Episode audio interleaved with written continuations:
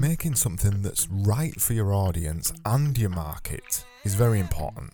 It's the second most important thing. Until recently, I thought it was the first most important thing. I've come to learn over these last few weeks, though, that making something that's right for you, in this case, me, is the most important thing. It's even more important than finding the right thing for your audience. Let me explain to you in a story today. My name is Craig Burgess, this is Get Doing Things, and this is episode 154. And we'll start in two seconds. Here we go.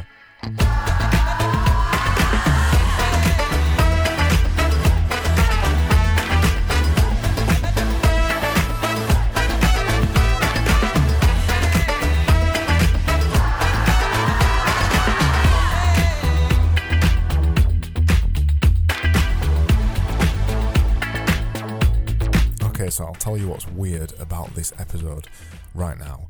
I'm actually reading off a Twitter thread that's going to go out later on today. I'm recording this episode right now at about half six at night, and the Twitter thread is due to go out in a couple of hours. And this Twitter thread is exactly about this episode. It's about how to find the right thing to make for yourself first rather than your audience first. And I put this Twitter thread together and I thought, you know what, this would make a really good podcast. Yep, that's Craig doing the content onion thing there and actually using his own advice for a change. So, yeah, this episode is called Make Something for You First. If you remember a couple of podcasts ago, I made an episode called Design Course Diaries. In fact, I did two of them. I did one about how I thought the design course was going to be done. I said the design course was going to be done by this certain date. It didn't get done, and then I made a podcast about it, and I was a little bit disappointed that I'd not got the course done. I initially decided to do a design course, and I wanted to get it done in just one week. And then the course ended up being 20 lessons or 25 lessons or something like that. And there was just no way on earth that I was going to get it done in a week. It was going to be a simple design course just on the fundamentals of design. And I recorded a couple of lessons and then I recorded the first design course diaries about struggling with it taking too long. And then after that, a couple of weeks later, I did another episode, another Design Course Diaries episode, and I talked about the steady progress that I was making and the fact that I was making steady progress towards finally finishing the damn course. At that point, I'd made 13 course lessons on there. So I'd got a real long way through the course. I was about halfway through it, and to be honest, I could have probably released the thing that I'd already got there. It was good enough. The quality of the, the lessons was good. It was fine. It could have been released. But the fact that I was making steady progress with it and not fast progress like I make on everything else that I do kind of started to get me wondering about it, and it started to put a little bit of seed of doubt in my mind. I started thinking, is this the right project for me? Do I want to make a design course? After I did that podcast episode, the second one, Design Course Diaries, I didn't make another progress episode after that. And then doubts started slipping into my mind. And then 13 lessons in, I never made another lesson because the course didn't feel right to me and not really for the right reasons either. It wasn't that the course was bad quality, because it wasn't. The content of the course was good. It's probably some of the best tutorials I've ever recorded. At the minute, the only person who's ever seen them is me. The quality of them was really good. I use the camera that I'm using right now to record this as a YouTube video. Hello, YouTube. Um, so the quality of it was really good and the value of the course. At the, at the point of this, I'd recorded 13 lessons and I'd already recorded the Figma section, which wasn't intended to be part of the design course. So the value for it was going to be excellent. It was going to be better than most design courses out there. It was going to be very comprehensive, even though it only covered the fundamentals. But I didn't want to release it. And I didn't release it. And today, to two months later, I think it is now, I still haven't released it. I put it to the side and I thought, no, this isn't the right project for me. Right now, this isn't the right project for me.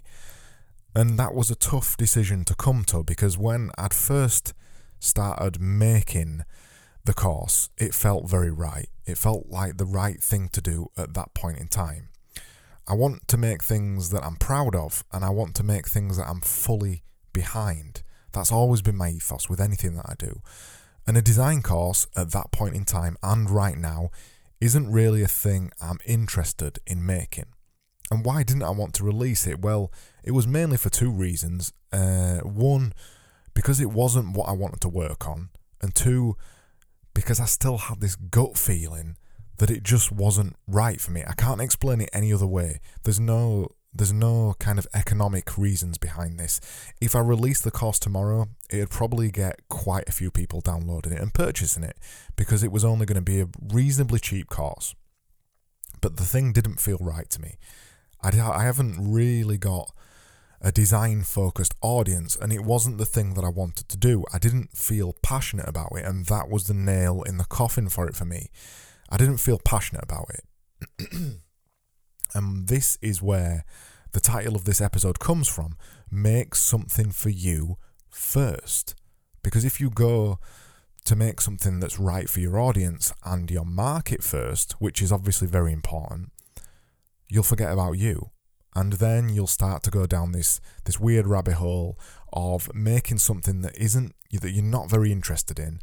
And when you're not interested in making something, the quality suffers and you become more about the money instead of the product. And when you come to that point, the thing that you release inevitably won't be as good as what it could have been if you were really passionate about it. So that's the point I got to with the design course.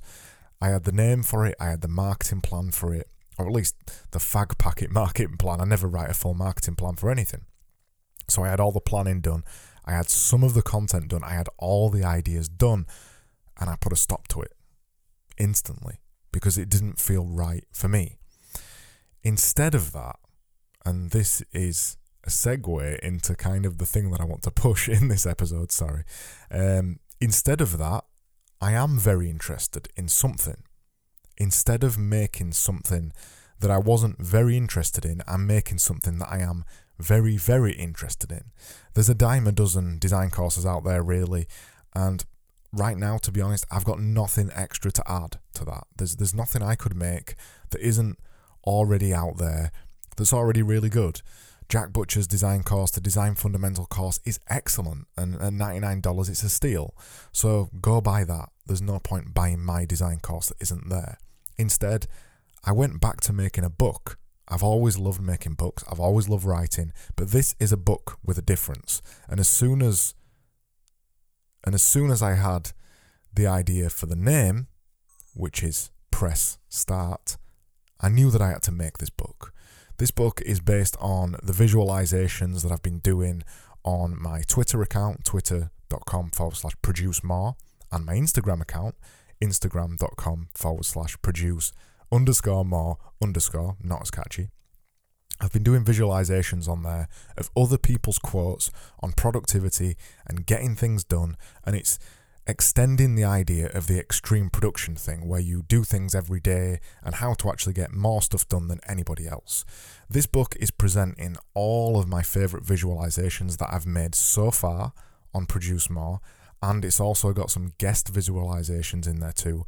And it's got 250 words of me trying to encourage you in each chapter. This is 250 words of me trying to encourage you to go get something started to go do something, to leave procrastination behind, and actually get started with something.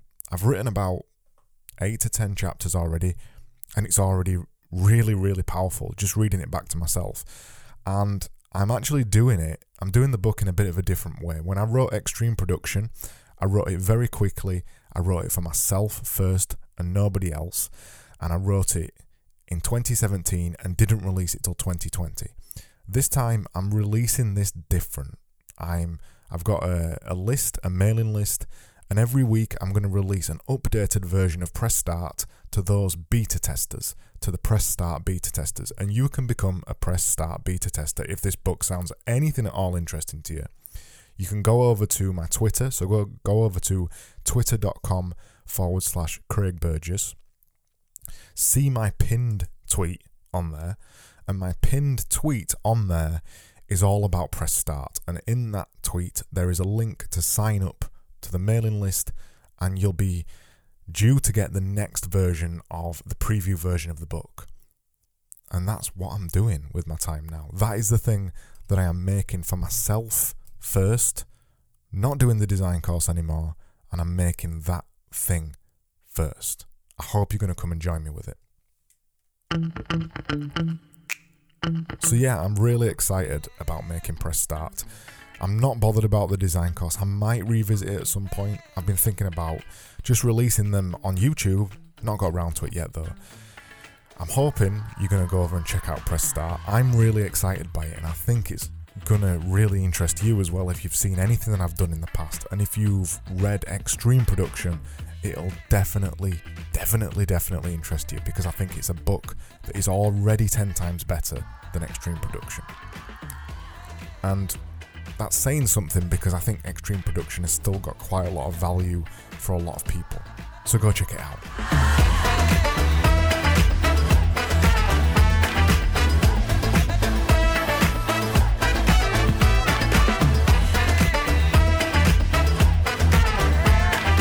Yeah, by the way, my camera for the YouTube video has just run out. My camera has just run out on the YouTube video, so if you're watching this on YouTube, you'll still be hearing my voice, but you won't be seeing my face right now, and you probably haven't seen my face for the last two minutes or so. Sorry about that, but I've still stuck it on YouTube anyway. Until the next episode, I will see you soon and go check out Press Start. Cheers.